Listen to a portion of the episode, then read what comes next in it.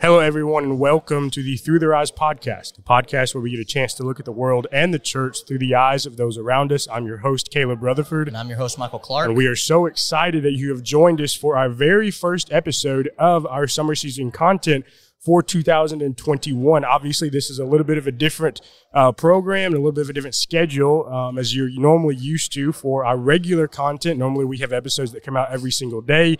Over the summer, we're going to have episodes that come out on Tuesdays and Thursdays. And Michael, um, why don't you go ahead and introduce this particular podcast and kind of give our listeners an idea of what to expect over the course of the next nine weeks? Yeah, obviously, it's going to be a little different from our regular schedule. All of our hosts are taking a break for the summer with so many camps and other things going on. We didn't want them to have to record. And so we decided to come up with an idea of a, a podcast where we could talk to preachers or anybody really about what's going on through their eyes, how they're seeing certain subjects and how they have read the gospel and seen what the gospel has to say on it and how they can promote what the Bible teaches. And so this summer we're talking to ministers and that's what we've called this podcast is through their eyes and this summer is ministers and so we've got a lot of different subjects, all the way from abortion to family to uh, media in the church. There's so many different things that we're sure. going to be able to talk about with so many different people. And so I'm looking forward to it. And then the uh, the next episode that we've got with Dad. I'll also introduce them, but it's it's way more lighthearted than we've ever done. Right. But there's a place for that, and we'll talk about that sure. in the next episode. No doubt. We're especially grateful uh, for all the guests that we have had on um, and will have on over the course of the next couple of months. We're thankful for the time that they have given to us to do this podcast. I do want to make a disclaimer here as we begin. You might be hearing a lot of background noise that you otherwise do not normally hear uh, when you listen to our podcast. That is because we are recording on Thursday of the 2021 MSOP lectures. And so obviously we're grateful to be here, but we are recording in the display area. So there's a little bit more background noise than normally you hear. Hopefully we're able to get through uh, this podcast. Just as always, as we do for all of our other episodes, if you can uh, go to our show notes below, that's all of our social media links are there as well as our email address. And also if you can give us a rating or review, uh, whatever platform it is that you use, that certainly would help us uh, as we go forward. We do have a special guest, and we will continue to have guests on all of these podcasts that we do over the summer. But today we have a very special guest, Brother BJ Clark. Thank you so much for joining the podcast today. It's my pleasure to be here, guys. Thank you for what you're doing. Absolutely. Um, we're grateful that you took time out of your schedule. I know, especially here at the lectureship, right. very busy, busy yeah. time. Probably the worst time we could have asked uh, for you to be on the podcast. Why don't you go ahead and uh, give an introduction of yourself to our audience? Yeah, my name is uh, B.J. Clark, and I was privileged to be raised in a home that became a Christian home. My dad was uh, converted while he was uh, overseas, and then later converted my mother, and then they taught us children. And I went to Freed-Hardeman, met my lovely wife there, and uh, from that point on, lived and preached in Knoxville, Tennessee. Uh, after full time work there, I moved to South Southaven, Mississippi and then uh, 1991 uh, to 2007. Then 2007, I became full time at uh, Memphis School of Preaching, and so uh, it's been a privilege to work here. And I started directing the school in January 1 of 2013. So uh, I never did think as a little boy I'd get to work someday at the church or the school rather, where my dad went to school. But that's been a blessing and also a, a responsibility. No doubt. Well, I, actually, now that I think about it, all of our hosts. Um, who and they've all been through the Memphis School of Preaching, but they've all had you as a teacher and a director, and obviously something yeah. that's where we're all extremely grateful for for all the work that you've done. I'm grateful for the fact that after you guys got out of school, you took what you'd learned and keep adding to what you've learned, and now you're using your talents to spread the gospel as far and wide as possible, to scatter it abroad, as your title says. I, I commend you for your vision to see souls in the places that you all are, are getting this message. Well, thank you, and I, I uh, I'm going to call BJ Dad for the whole program because that's who he is to me, in case you didn't know. Uh, and so, uh, Dad, we're, we're, talking about cancel culture today. Mm-hmm. And we've heard a lot about that over the last few months, but maybe even the last few years. But what really is cancel culture? If you had to describe it, sometimes that depends on who you ask. Sure. Uh, cancel culture, the way it's usually defined nowadays, it seems as someone does something, or we find out they did something many, many years ago, and uh, that some folks don't like or don't agree with, and so they write them off and uh, suggest that uh, they should never be listened to or heard in any way, shape, or form. And the reason I'm being careful about this, I guess, is because I don't want to ignore the fact that there's a sense in which God has the right to cancel a culture. Sure. uh, look what he did with the Amalekites. God has the right to cancel someone's access to a blessing, such as the Garden of Eden with Adam and Eve, and God has the right to uh, cancel certain things as uh, unacceptable and to say, look, if you're going to engage in this behavior, there will be consequences. But what troubles me is we've got folks today who are canceling, quote unquote, people over matters that God has would certainly not cancel them over. Uh, if you stand up for the unborn today mm. and someone finds out about it in the liberal media, they're going to try to cancel you. And yet God would praise you for standing up for the unborn. And so I think the, the cancel culture uh, definition sometimes depends on who you're talking to. Yeah. And exactly uh, what their view of it is, and it's it's far reaching too because nobody's exempt from being canceled in, in their minds today in, in certain areas. And in fact, I think about John ten thirty where Jesus says, "I and the Father are one." And the very next thing that the Jews wanted to do was cancel Jesus. They wanted to take his life from him because in verse 31 it says the Jews took up stones to stone him. Right. And so what Jesus had said was the truth, but they didn't like it and therefore they wanted to to take away his right to say that by killing him. And we see a lot of violence in, in a lot of times in the New Testament, the Old Testament. Uh, we've even seen childish behavior where people would stop their ears and kind of scream like children when they didn't like what they were being told. And the, the idea of cancel culture is definitely something that, like you said, there's a balance to it. But we seem to be seeing a, a tip of the scale, it almost seems, unfortunately. Yeah, and that culture, cancel culture illustration you just talked about, they tried to cancel Jesus, but not for any wrongdoing that he'd officially done. They couldn't find any wrongdoing, so they had to hire false witnesses. And I'm sometimes concerned today that people would even manufacture accusations against someone. We ought not to be doing that. At the same time, we're not perfect people. And one of the things that troubles me, guys, about this is that there's an element that if you've ever even made a mistake, though you might have been a teenager right when sure. you did it and an impressionable young teenager that just was still learning about life it's it's ludicrous to me that we've got folks who are wanting to take people now 12, 15 years after something they wrote or said as an 11 year old. Right. And they're wanting to act as if you should be judged. Never expect a man's head on a boy's shoulders. Sure. Uh, now, you never want to leave a boy's head on a man's shoulders. And so, if you don't train him when he's a boy to become a man, you're going to have a problem there yeah, too. No but doubt. it's ludicrous for us to suggest that people can't make mistakes that they later learn better. And we've got to have some grace and forgiveness to be willing to say to people, you just didn't know better then, but you've changed. And that's what matters. What have you done lately? Right. Right. We, we can't vote until we're 18, but we can be canceled for something that we said yeah. at 12, right. 11, whatever. And there seems to be some some fallacy to the logic there that they, they admit we're not old enough to know how to vote and to use our brains properly. But, well, you should have known better about this. That can even be more serious than casting a vote. So there's definitely got to be, like you said, some grace involved in this. I think it's so much that people like almost love and strive for that kind of division to mm-hmm. see what we can do to stir people up and to create all kinds of chaos uh, among people around us. And I guess it kind of boils down to this next question is why?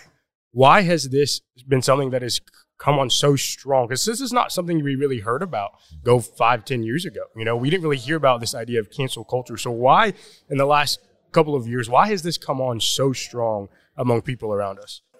My judgment on that, for what it's worth, is this there is a battle going on in our country between right and wrong, between truth and error, between conservatism and liberalism, both in the religious realm, the political realm, etc. And people are lining up and they're being told, pick a side right now, choose a side. And if you're on our side, you're going to have to say that these people are horrible, despicable people. You can't be on our side and even be friendly to these people, you're going to have to not only oppose them, this is what troubles me, you're going to have to hate them. Mm-hmm. You're going to have to hate them for what they believe. Look, I disagree with everyone that's against the unborn, but I don't hate them. Right. I want to help them. I love them. God loves them. And so this idea that uh, why why it exists, I think it's because truth and light are, are one category, darkness and error in the other category, and light and darkness cannot coexist together. And so people start uh, choosing up sides to try to force you into making a decision right now that will empower them to oppose uh, those who believe the opposite of what they do. No, no, yeah, I think that some people they look at this idea of if you disagree with someone, like you said, it automatically means oh you hate them. And I think Michael, in a couple episodes, obviously we've recorded it before, but I think we talked about this idea of. Yeah. Just because you disagree with someone doesn't mean that you hate their guts and right. you want everything horrible and evil to happen to them. Um, and like you said, we disagree with every single person who lives a lifestyle that is against uh, the Bible. But it doesn't right. mean we hate them. And in fact, we if we truly love them, we're going to do our best to tell them what they're doing is wrong and show them through the scriptures. Here's what you need to do. Here's how you need to fix your life and do these things according to the Bible. And think about this: it's over matters of opinion are different than matters of faith. For example, Paul and Barnabas had a sharp contention about whether to take John Mark with them on the second missionary journey because he had, for whatever reason, departed from them at the first missionary journey. Barnabas wanted to take him. Paul said, No way. And so here's what I'd like to point out, though Paul and Barnabas went their separate ways. Paul went with Silas, Barnabas and, uh, and uh, John Mark and others did their thing. And so, but neither one of these individuals tried to oppose the work of the other. And and try to cancel them and get other brethren to say, I'm not going to use Barnabas. Sure. Barnabas didn't go around saying, hey, if you use Paul, then you're not on the side of truth. It, because it was a matter that did not. But I'll tell you this if Barnabas had been going around teaching baptism was not for the remission of sins, Paul would have had to oppose that. He would have had to reach out to cancel that uh, influence because that is exactly what you see when you read the writings of Paul. Sometimes he doesn't mention the individuals who are doing wrong. He says sometimes some do this. Other times he says Hymenaeus, Philetus, mm-hmm. Hermogenes, Phygellus, Alexander the coppersmith, Euodias and Syntyche. All these people, Jesus didn't always identify every single group, but he did sometimes say Pharisees, Sadducees, and uh, he was trying to cancel their influence. There are certain people we do need to try to cancel their influence because it's destructive. Sure. But others, you know, over matters of opinion, no.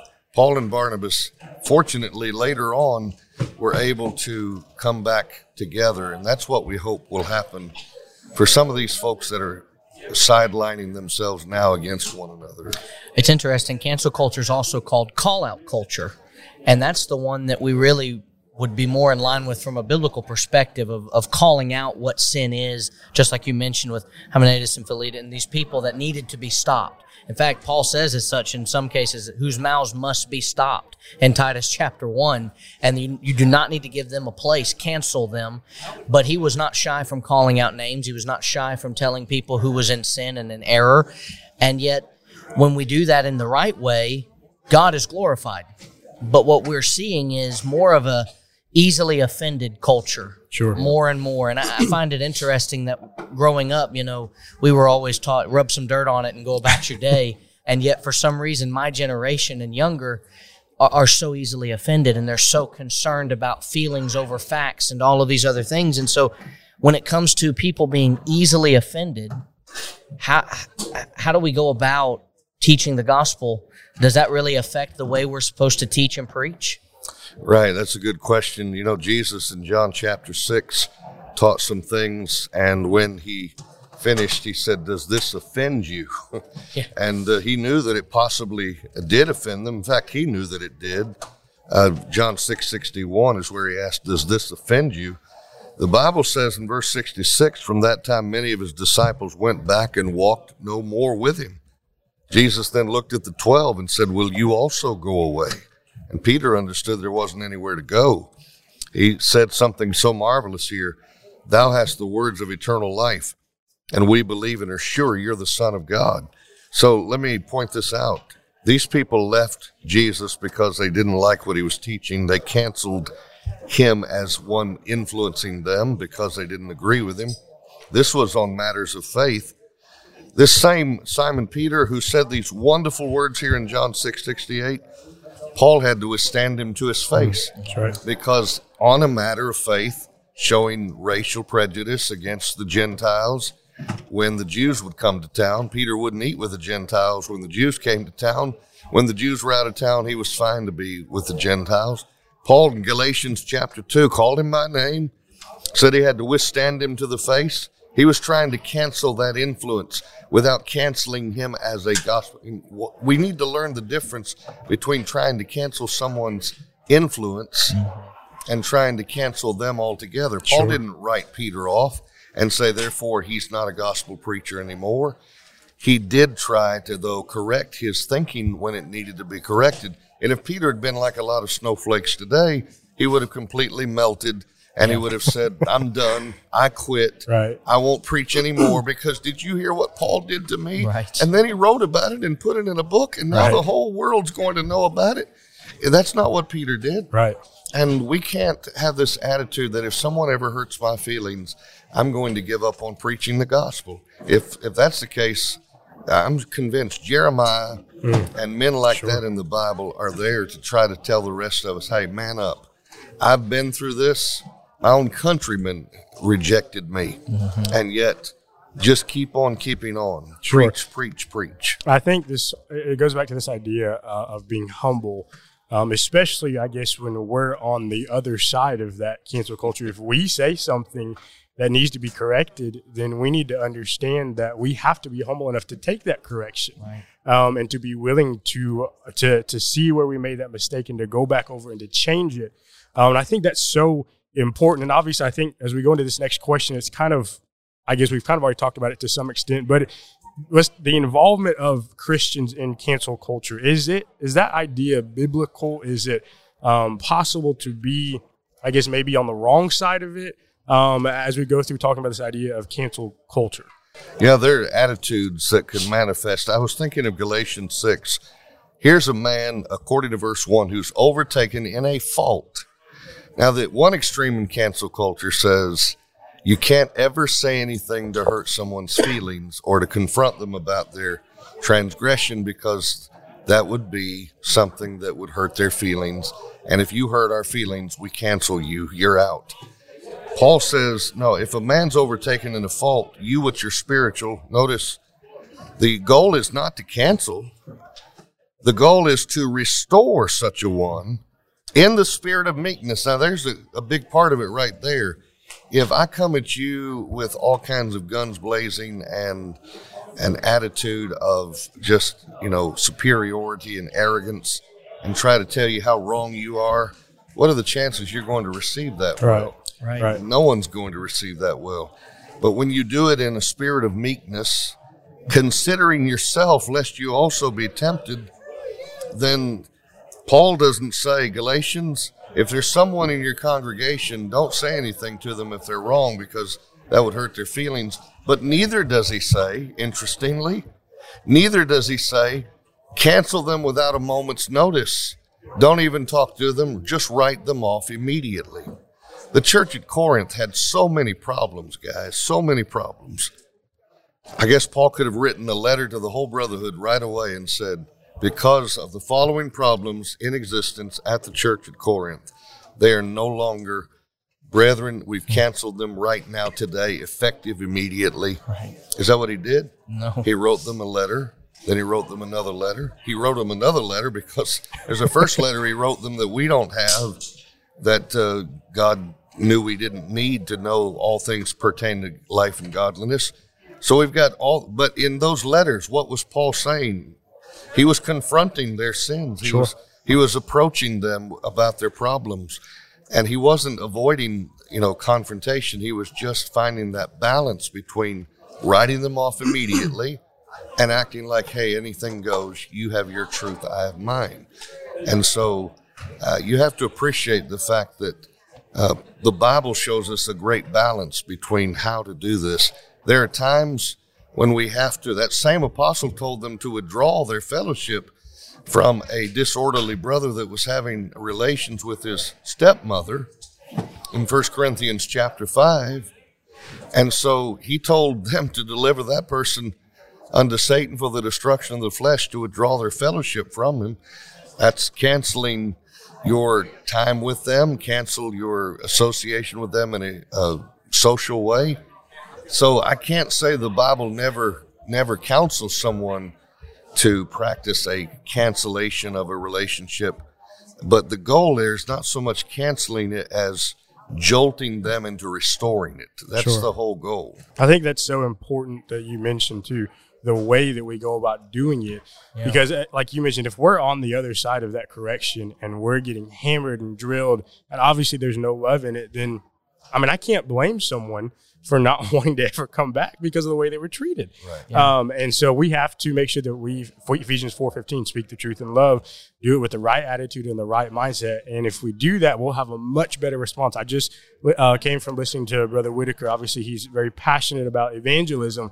But one of the things that he talks about, and this goes for evangelism or just going to a brother or sister or anyone about anything, you have to have that relationship and you have to have that right attitude of love. Otherwise, no ground will be made, and and you'll probably end up doing more damage um, than good if you don't have the right attitude about it. That word restore in Galatians 6 is the idea of like mending a net. Same word used in passages where it talks about the apostles, the disciples mending their nets together, uh, mending a broken bone back together. And so there's some care involved in those things.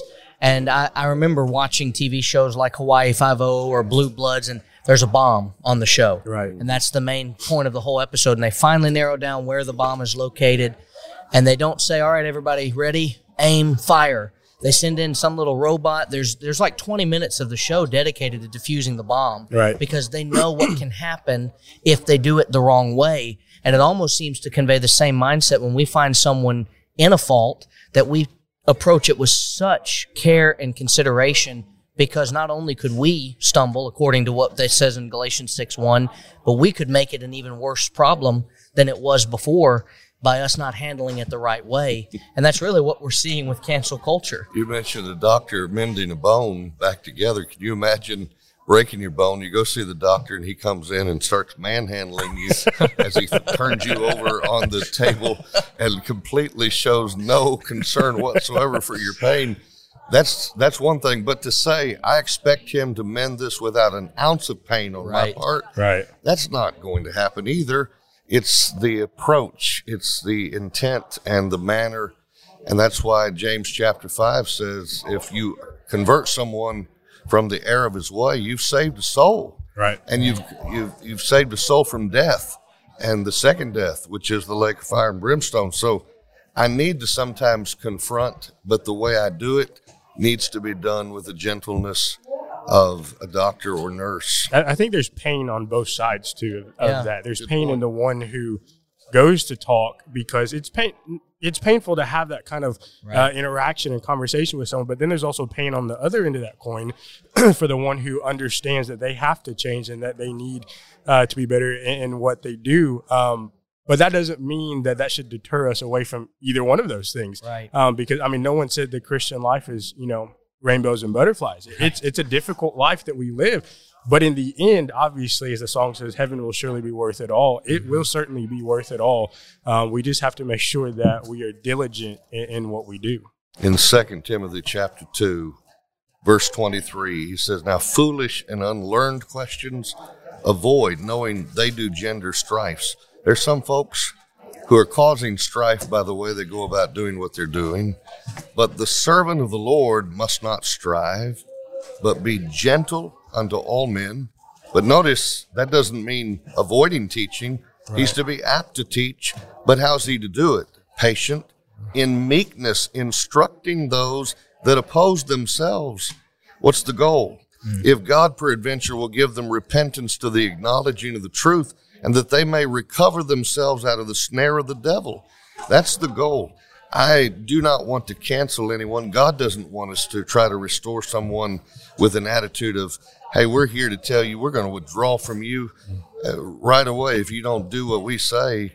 And uh, there's nothing you can do to stop it. It is do everything you can to stop it. But then if you must, you have to do what God said do in Second Thessalonians 3 6, and that's withdraw from every brother that walks Right. disorderly. Right. But you don't short, short circuit the process and Right. just cut right to the cancellation part. And that's not to say that it will always work either, Right. too, because and we in a couple of episodes you're going to hear Brother Derek Coble come on and talk about kind of the things that happened at West Sparta with with their situation of having to withdraw from someone, and that's a perfect example of showing how they did all the necessary steps, and yet the end result was not what they hoped it to be. Right. But that doesn't mean you don't do it. That doesn't mean you can't keep being diligent and doing the work of the Lord and trying to help those around you um, get to where they need to be. That's exactly right. I know it's hard. I, a couple of years ago, someone came up to me and they handed me a, a five page document. And they said, These are all the things you as a Christian should be avoiding. And on this document were things like Heinz ketchup and other, because of the sinful practices of something that had been done. And so he, he expected me to take that list and avoid every single item on that list. And I remember, I think I called you, Dad, and I asked your opinion on that. And I'd like to ask it from this perspective because the month that this is going to air in June is known now, unfortunately, as Pride Month. Mm. And in our world, we we have commercials where Verizon, AT and T, and other companies will start promoting gay pride. And so the, the difficult question for Christians now is how, as a Christian, following cancel culture from both sides, can it be consistently followed? Where do we draw the line from the Christian perspective? And what is really the end result from the non Christian perspective of we just want to cancel everything? Yeah, people need to try to understand that uh, if you're going to boycott something, that's your personal choice. I wouldn't tell someone they have to buy Heinz ketchup, but neither would I say that anyone out there who's trying to bind their boycott list on everyone else could be consistent. Here's why they may not even know Right. that the people that own a certain grocery store is the Mormon Church, the Church of Jesus Christ of Latter day Saints. And I'm not suggesting for one moment that people that shop at the grocery store, not, not knowing that, are deliberately trying to advance the cause of Mormonism. Right. And most folks that I know would say, in fact, I've met many who would say, I can't eat at a certain place because they serve alcohol there. Okay, well, that's your choice. I myself don't want to sit in the bar area or anywhere close to a bar area if I can avoid it. But that same person will go to the grocery store where they also sell alcohol Sure. and buy products there. And so a lot, a lot of times there's an inconsistency here. And uh, you say you can't use this group because did you see the latest political statement they've made? Okay, where do you shop? I shop at this place. Oh, do you know what they said? Right. Uh, you didn't know it. You didn't know it. And pretty soon it gets down to the point where, I I mean, everyone has to be fully persuaded in his own mind. Jesus said in John 17, you know, I'm not praying that you take them out of the world, but I'm praying that the world doesn't get into them. We've often said the boat can be in the water, but if the water starts getting in the boat, that's when the problem comes. Right. Right. And we have to live in this world, and we're surrounded by worldly things, even that we're not seeking. We just have to make sure that worldliness doesn't get into us. No Right. doubt. and it's it's it's hard too because it, it- I asked you know someone one time when they asked me this I said well where do we draw the line? Because if I go to Wendy's and I buy a hamburger once I hand my money over that money is going to be turned around and given to the employees of that specific location and maybe someone's going to use some of that money to go buy alcohol. Well I didn't endorse that. I didn't I didn't say that that's what I wanted the money to be used for but once it leaves my possession it's no longer in my control. Right. And so I can't control people. And I think that's really the ultimate issue with cancel culture, don't you think? That we're trying to control people instead of controlling sin and things that need to be taken and put into the right place. Where instead we're trying to tell people what they have to do and how they have to think. Look, those people who pay their taxes, I can guarantee you, Yeah. uh, realize, should realize, just because I'm paying these taxes doesn't mean I approve of every way the government might choose to use the money. And so we've got to be careful about uh, throwing stones at individuals about these kinds of matters right. without looking at ourselves first and saying, in what areas might I be inconsistent?